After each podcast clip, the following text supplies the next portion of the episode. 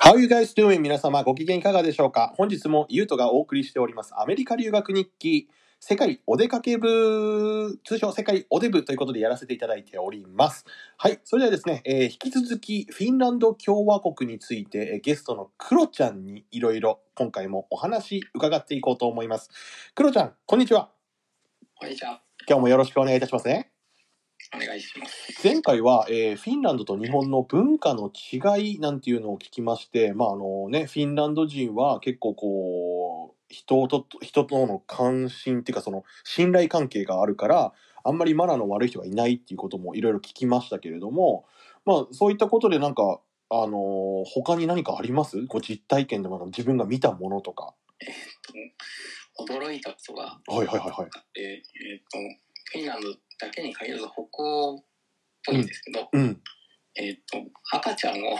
はい。ベビーカーに乗せて、ええあの、外で昼寝させておくっていう、かもうほっとくってこと放っておきます。ま、でも周りにはいるい見、見えるところにはいるのかなあ、そう、そうですね。あの、大人うんのお母さん方は、うんえっ、と、カフェの中にいて、へえ。あ、そうなんだ。これあの、なんか、弥生さんのはい。知り合いというか、その、日本人のコミュニティのはい。えっ、と、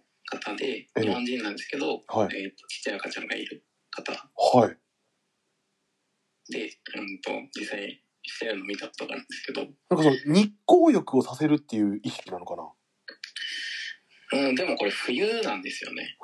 おいおいおい。 嘘だろ。そうなんだ。あの、もっこもこにうん。包んであげて、うん。顔だけだ出てる状態もうその時から寒さに慣れさせるのかな で、うんですね。あはあの、マイナス20度までは出すみたいな。赤ちゃんを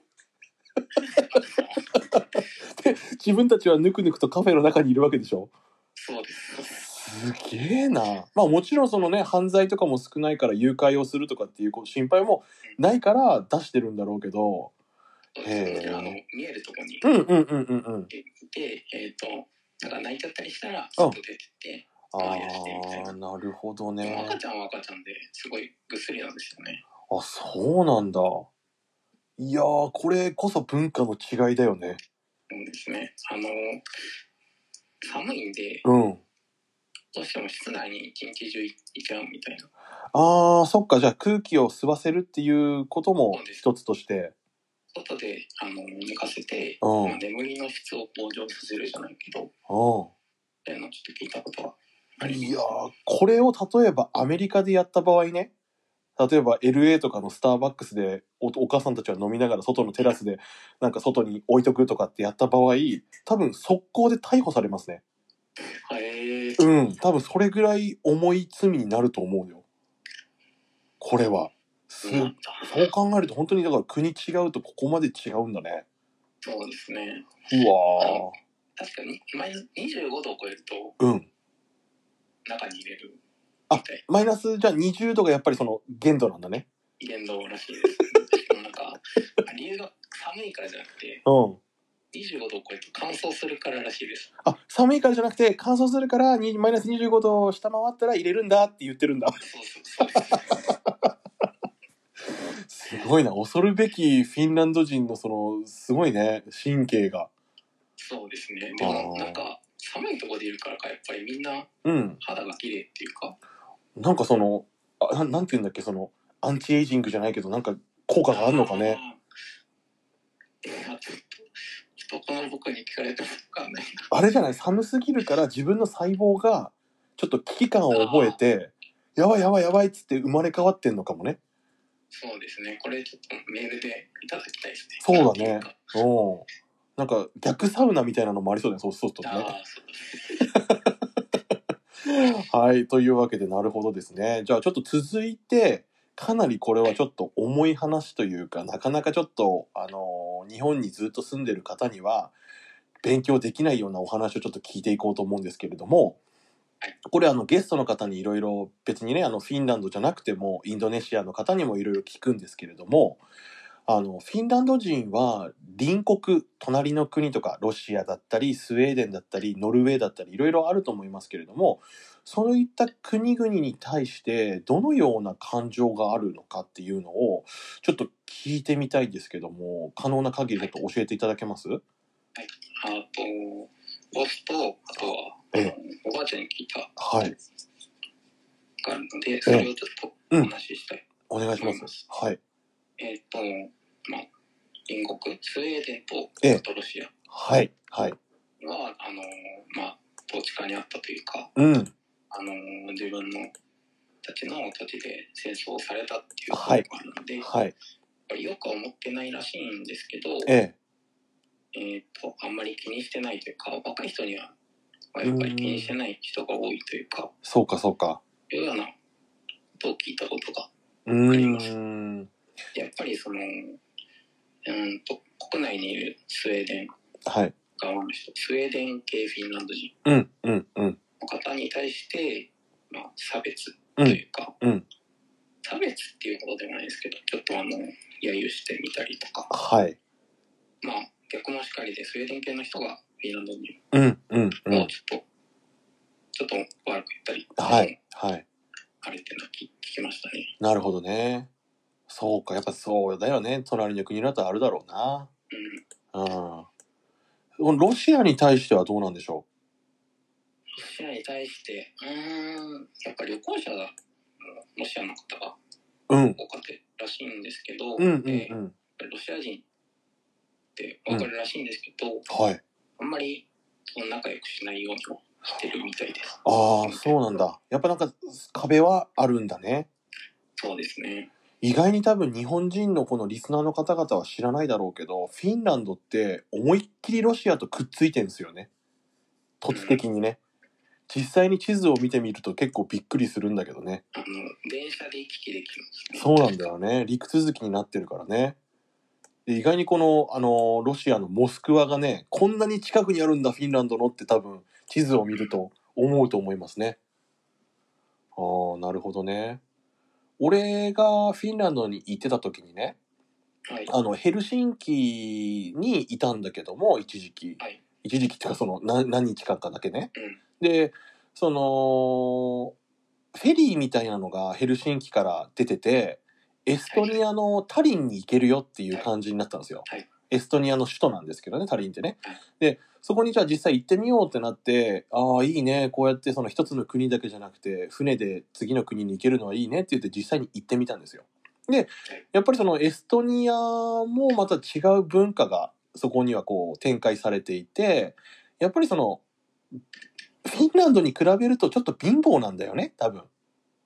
そうですね。そうだよ。ね、多分。で、その俺はエストニア人のお友達がいるんだけれども、そのエストニア人から見ると、フィンランド人のことをあんまりよく思ってないみたいでうん、でその理由って何なのって聞いたら、やっぱりそのお金をフィンランド人の方が持ってるから、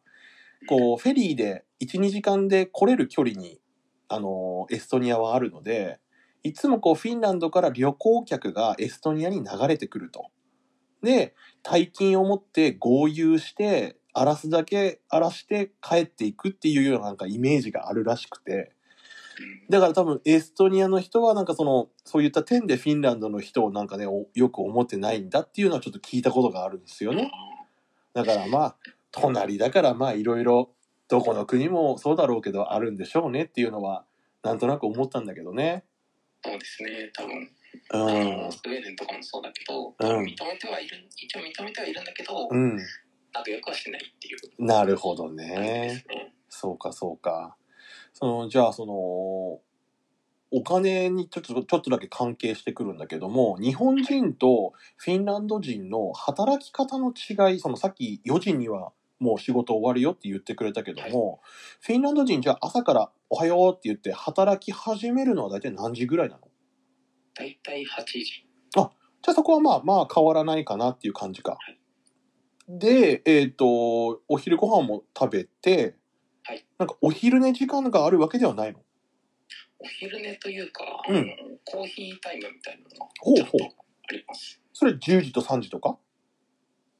えうん、何時だろうな。決まってはないのかなこ大の体そんな感じうんうんうんうんうんうんですかね。なるほどねで4時にはもうみんな退勤そうです。そうすると何時間労働なんだえっ、えーっとと、6 1112とかですかね。ああそうするとやっぱりいいね いいねっていうのもあれだけどそうかあおの、そのコーヒーブレイクが、はあの、確か、かい一応決まりなのかないそうなんだみんなコーヒーブレイク取ろうねっていう社会の動きなのかそうですね。ああでいいそれをね取ることによって、うんあの、まあ、意識的に休む、うんう休憩するっんてことによって、仕事の効率を上げるっていう考え方。ああ素晴らしいなんか日本も最近働き方改革とかでそんなこと言ってるけどねうん。なんかあのプレミアムフライデーってどこに行ったんだろうね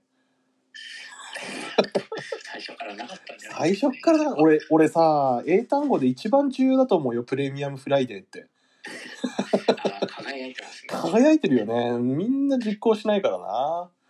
なるほどね俺もフィンランド人の人の給料が高いっていうのは俺は聞いたことないんだけどその分やっぱり社会保障としてしっかりしてるからそこまで給料がなくっても生活していけるよねっていうのがあるよあるよっていうのはちょっと聞いたことがあるんだよねはいやっぱそうなんだよね確か、月収15万ぐらいだったら、うん生活保護っほていうと、ちょっと、う多ん分イメージがうんずれたんですけど、うんあの、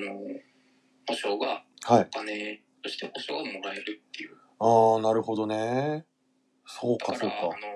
いろいろチャレンジできる。そうなんだよ。そう、わかる。すんげえよくわかる。フィンランド人って失敗しても次にチャレンジできるのよ。俺が、俺はその教育学部大学でいたから、そのフィンランドに旅行に行くっていうのも、あっちの教育機関を視察に行くっていうようなツアーだったのよね。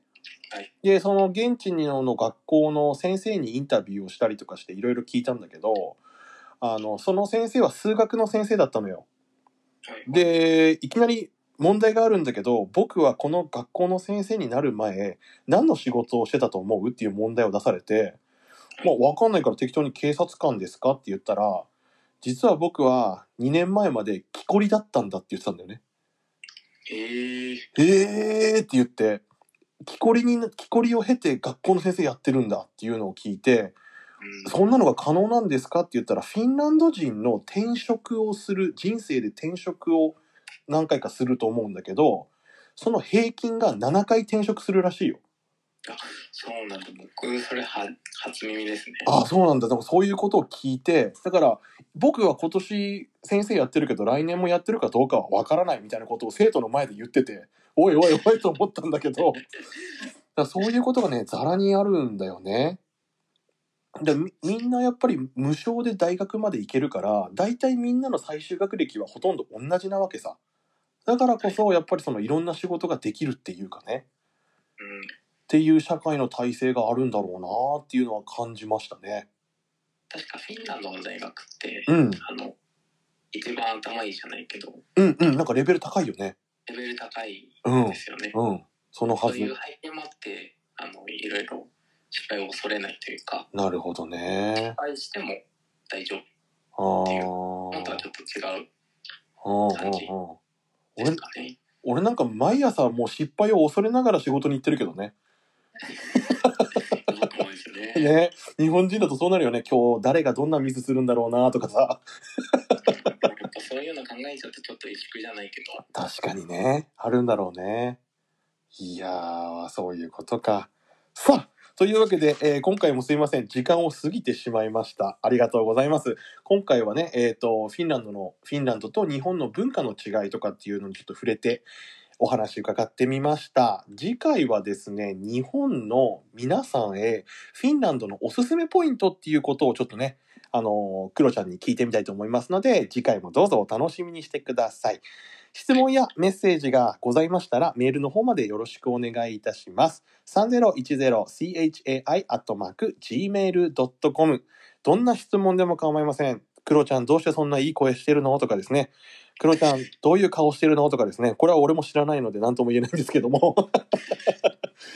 いろいろお待ちしておりますので、えーどしどしよろしくお願いいたします。それでは本日、えーありがとうございました、クロちゃんは。次回もどうぞよろしくお願いしますね。はい、よろしくお願いします。はい。それじゃあ、リスナーの皆さん、また次回もどうぞよろしくお願いいたします。それじゃあ、もいもい。あんまり